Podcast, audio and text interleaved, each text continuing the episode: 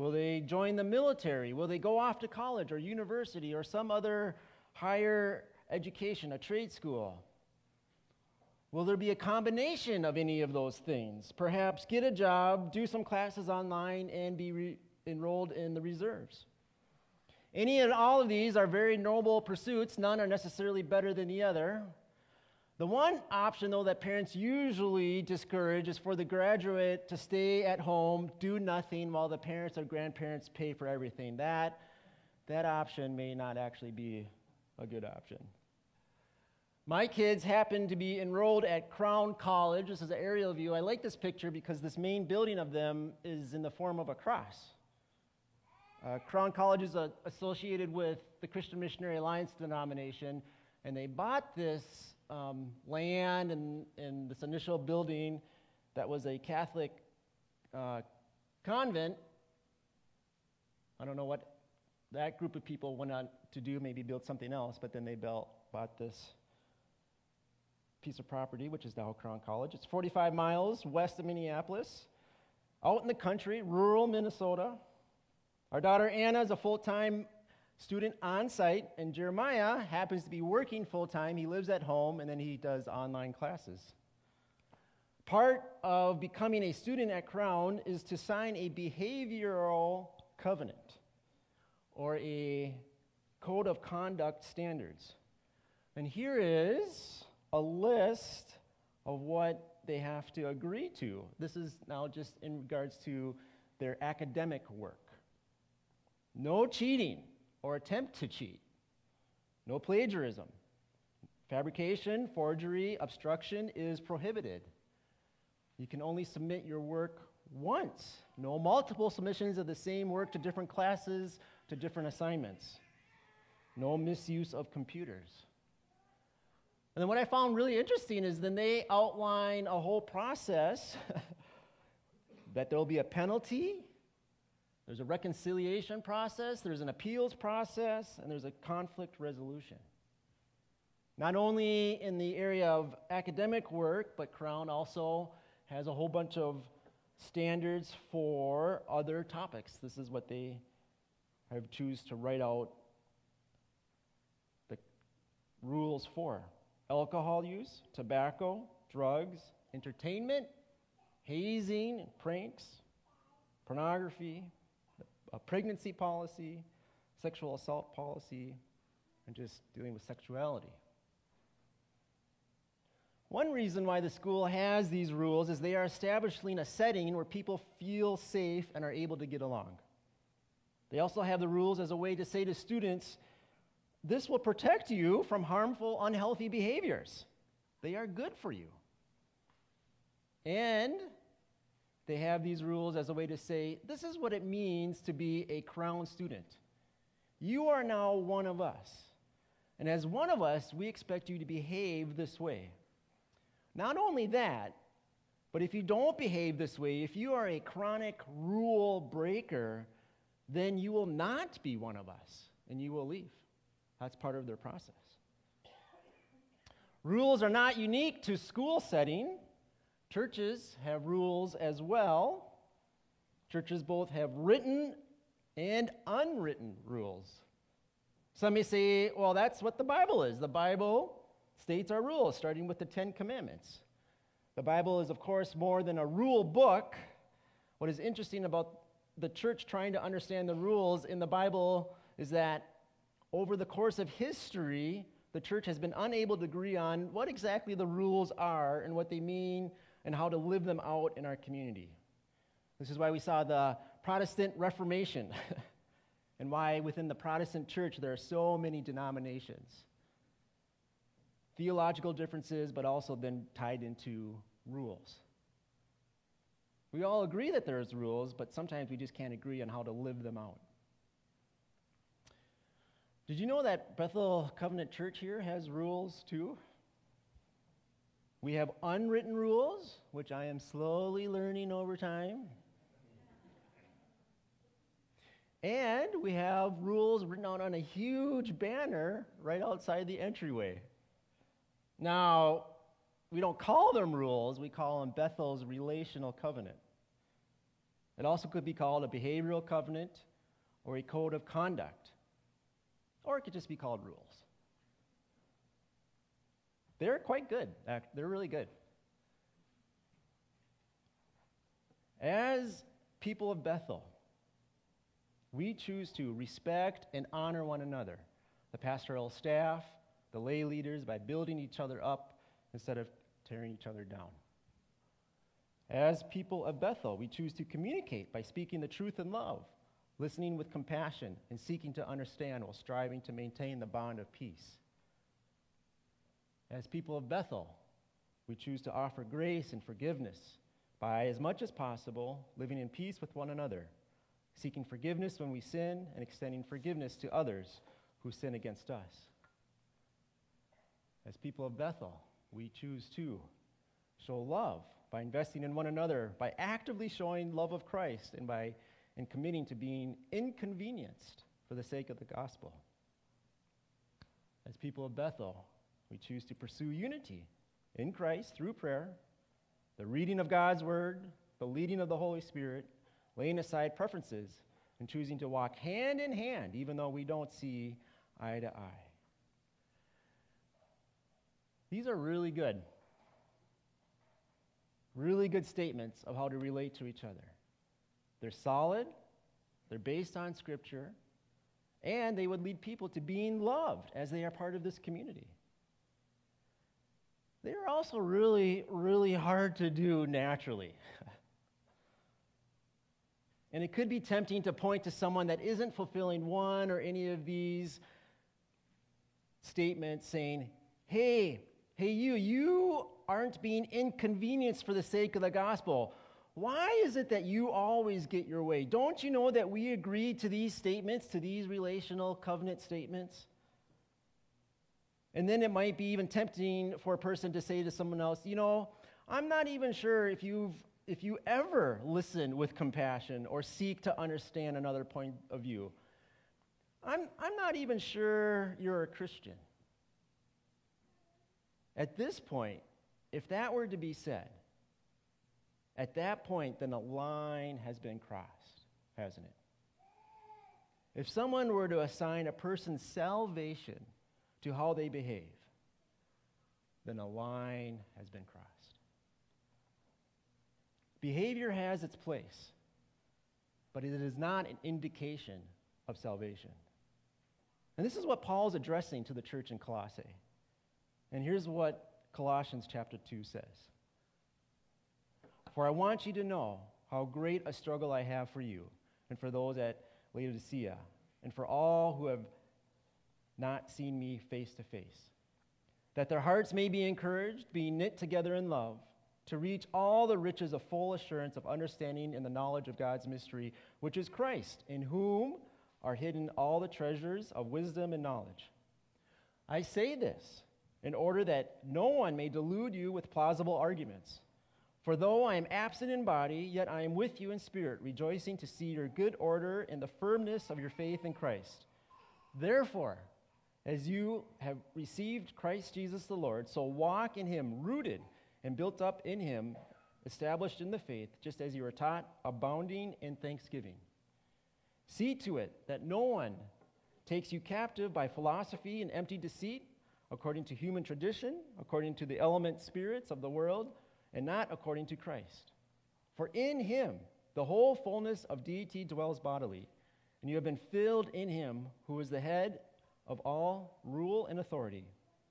In him also you were circumcised with a circumcision made without hands, by putting off the body of the flesh by the circumcision of Christ having been buried with him in baptism, with which you were also raised with him through faith in the powerful working of God, who raised him from the dead. In you, who were dead in your trespasses and the uncircumcision of your faith, flesh, God made alive together with him, having forgiven all us our trespasses, by canceling the record of debt that stood against us with its legal demands. This he set aside, nailing it to the cross. He disarmed the rulers and authorities, and he put them to open shame by triumphing over them in him. Therefore, let no one pass judgment on you in questions of food and drink, or with regard to a festival or new moon or Sabbath. These are a shadow of things to come, but the substance belongs to Christ. Let no one disqualify you, insisting on asceticism and worship of angels, going on in detail about visions, puffed up with reason by his sensuous mind, and not holding fast to the head, from whom the whole body, nourished and knit together through its joints and ligaments, grows with a growth that is from God. If with Christ you died to the element, elemental spirits of the world, why, as if you were still alive in the world, do you submit to regulations? Don't handle, don't taste, do not touch, referring to things that all perish as they are used, according to human precepts and teachings. These have indeed an appearance of wisdom in promoting self made religion and asceticism and severity to the body, but they are no value in stopping the indulgence of the flesh.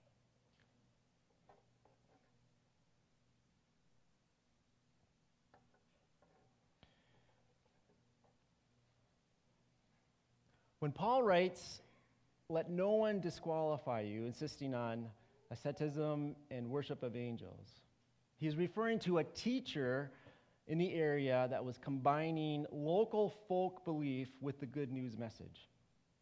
The local folk belief said in order to receive protection from evil spirits, a person is to call on the angels for help and protection.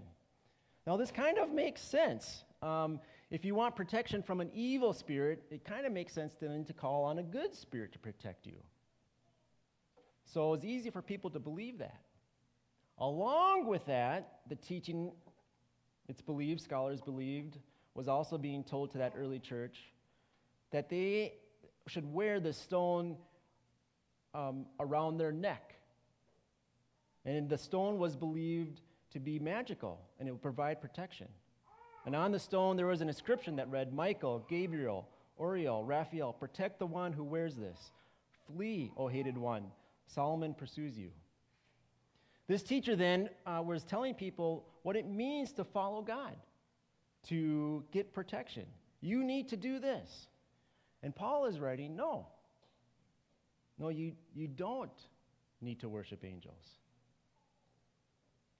As far as asceticism which is an understanding that a person only reaches a desired moral and spiritual state through self denial, extreme abstinence, or self mortification. Paul is writing that you don't need to live that way as well.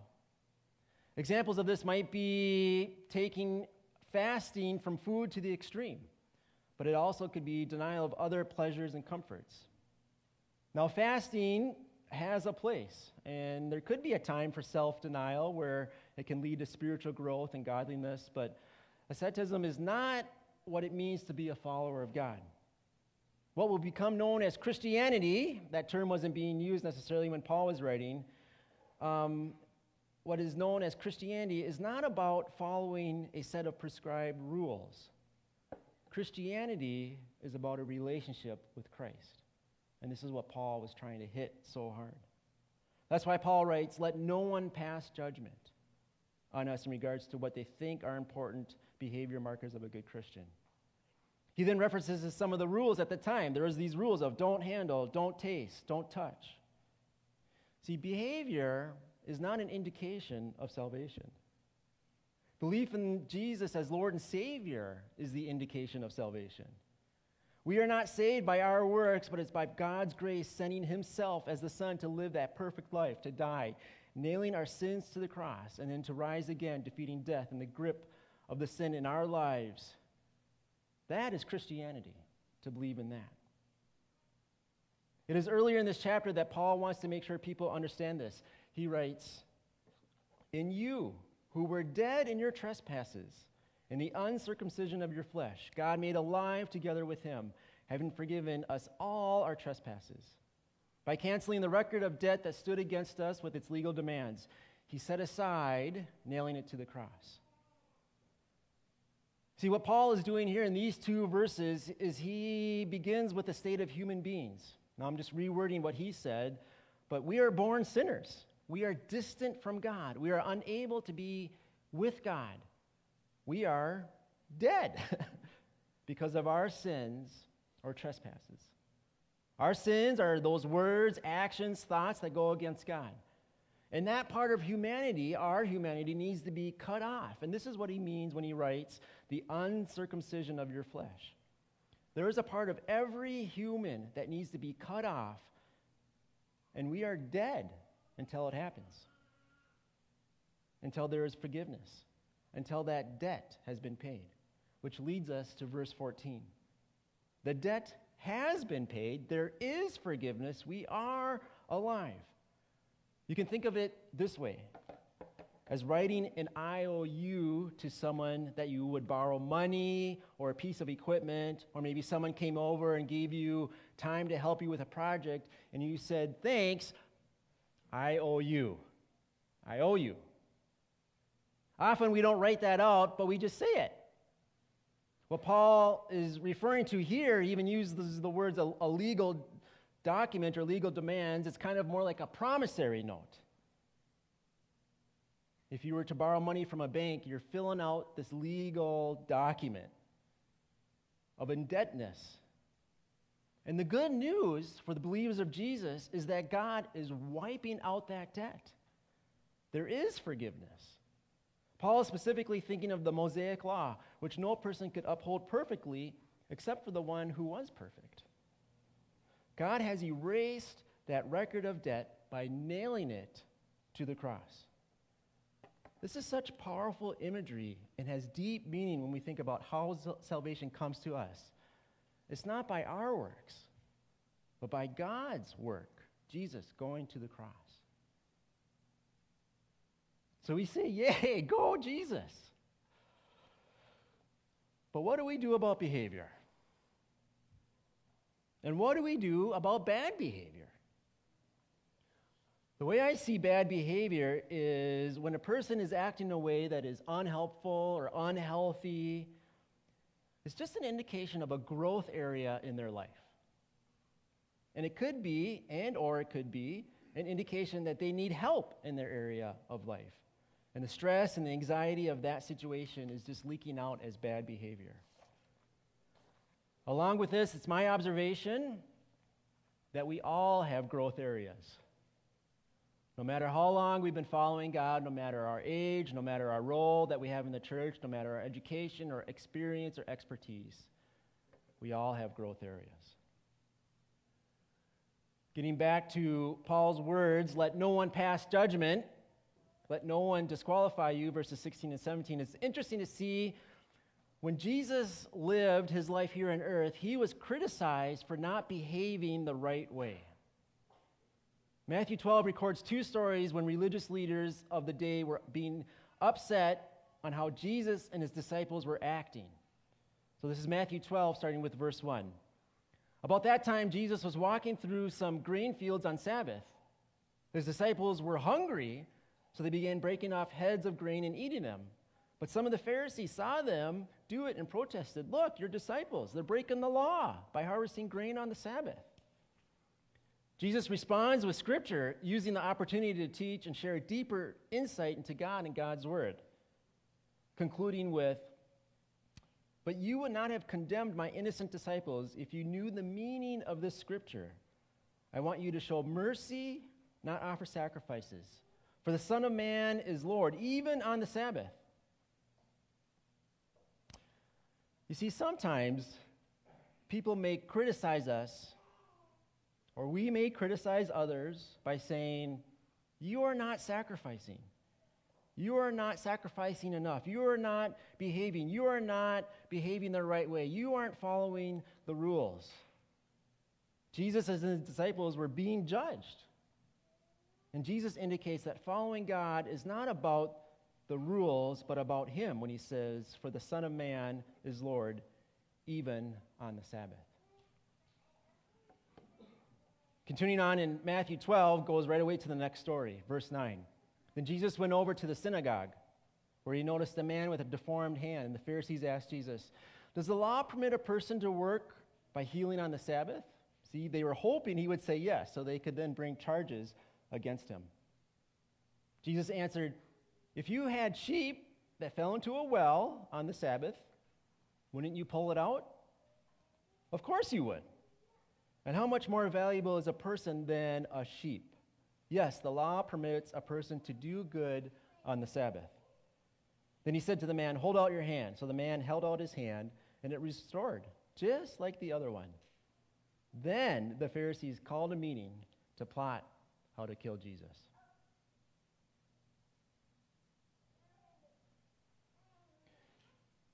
Just as Crown College or any organization or any workplace says, in order to be one of us, you need to behave in a certain way, the Pharisees were saying the same thing to Jesus. In order to be a true, right, good follower of God, Jesus, you need to behave in the way we have established. Jesus didn't. And so they plotted to get rid of him. Not just have him move away, but to kill him. The Pharisees get a bad rap, often deservedly so, but also sometimes, unfortunately. The reason it's unfortunate is because there is a part of them that is truly trying to be right with God, not wanting to have God's condemnation and punishment come down on them or the people of Israel, as has happened so many times throughout Israel's history. Whenever Israel did not follow God, did not follow God's law, we read story after story after story of God then punishing them. One of the short stories is about King Jehoiakim in 2 Chronicles 36. It says Jehoiakim was 25 years old when he became king, and he reigned in Jerusalem 11 years. He did what was evil in the sight of the Lord his God. Then King Nebuchadnezzar of Babylon came to Jerusalem and captured it. He bound Jehoiakim in bronze chains and led them away to Babylon. God's punishment for the evil life that King Jehoiakim lived, for not doing what God said to do, was then to have a neighboring king capture Jerusalem and capture King Jehoiakim. So good for the Pharisees for not wanting God's punishment as the result of disobeying God's law. Good for them. Unfortunate or bad for the Pharisees for not seeing that Jesus was bringing the freedom and is the fulfillment of the law. And bad for the Pharisees, for any religious leader, for any church, for any follower of God to say to others, You are not a true believer. You are not a true follower unless you follow these strict rules. This is what Paul is responding to in this part of the letter. We need not be judged or disqualified by anyone as we are believers in Jesus. And along with that, let us then not be the ones who pass judgment. This, I think, is the greater challenge. Our minds instantly come up with a story of who a person is, their faith, their commitment to God based on a whole variety of behaviors. First, we can judge based on how just the person looks, and then how they talk, how they walk or carry themselves. We might judge their faith based on their job or their family status or their financial status, how often they come to church, if they are volunteering, how loud they sing, how many treats they eat after service, how much coffee they drink, where they park in the parking lot, what kind of car they drive, where they shop, what clothes they wear, what kind of shoes they wear, what their family history is, along with their political affiliation, their free time activities, where they go on vacation, and so on and so on and so on. You can see how silly our mind works. There was a time in the church that we would not have singers with a man bun or double ringed lips. We're past that, kind of. I'm glad you're here doing it. Wherever Rob is, too, maybe. There is a woman in a care facility in Rochester where I lead services. I am not sure if she thinks I'm a Christian because I do not read from the King James Version. We all have our litmus test. We all have our litmus test. In the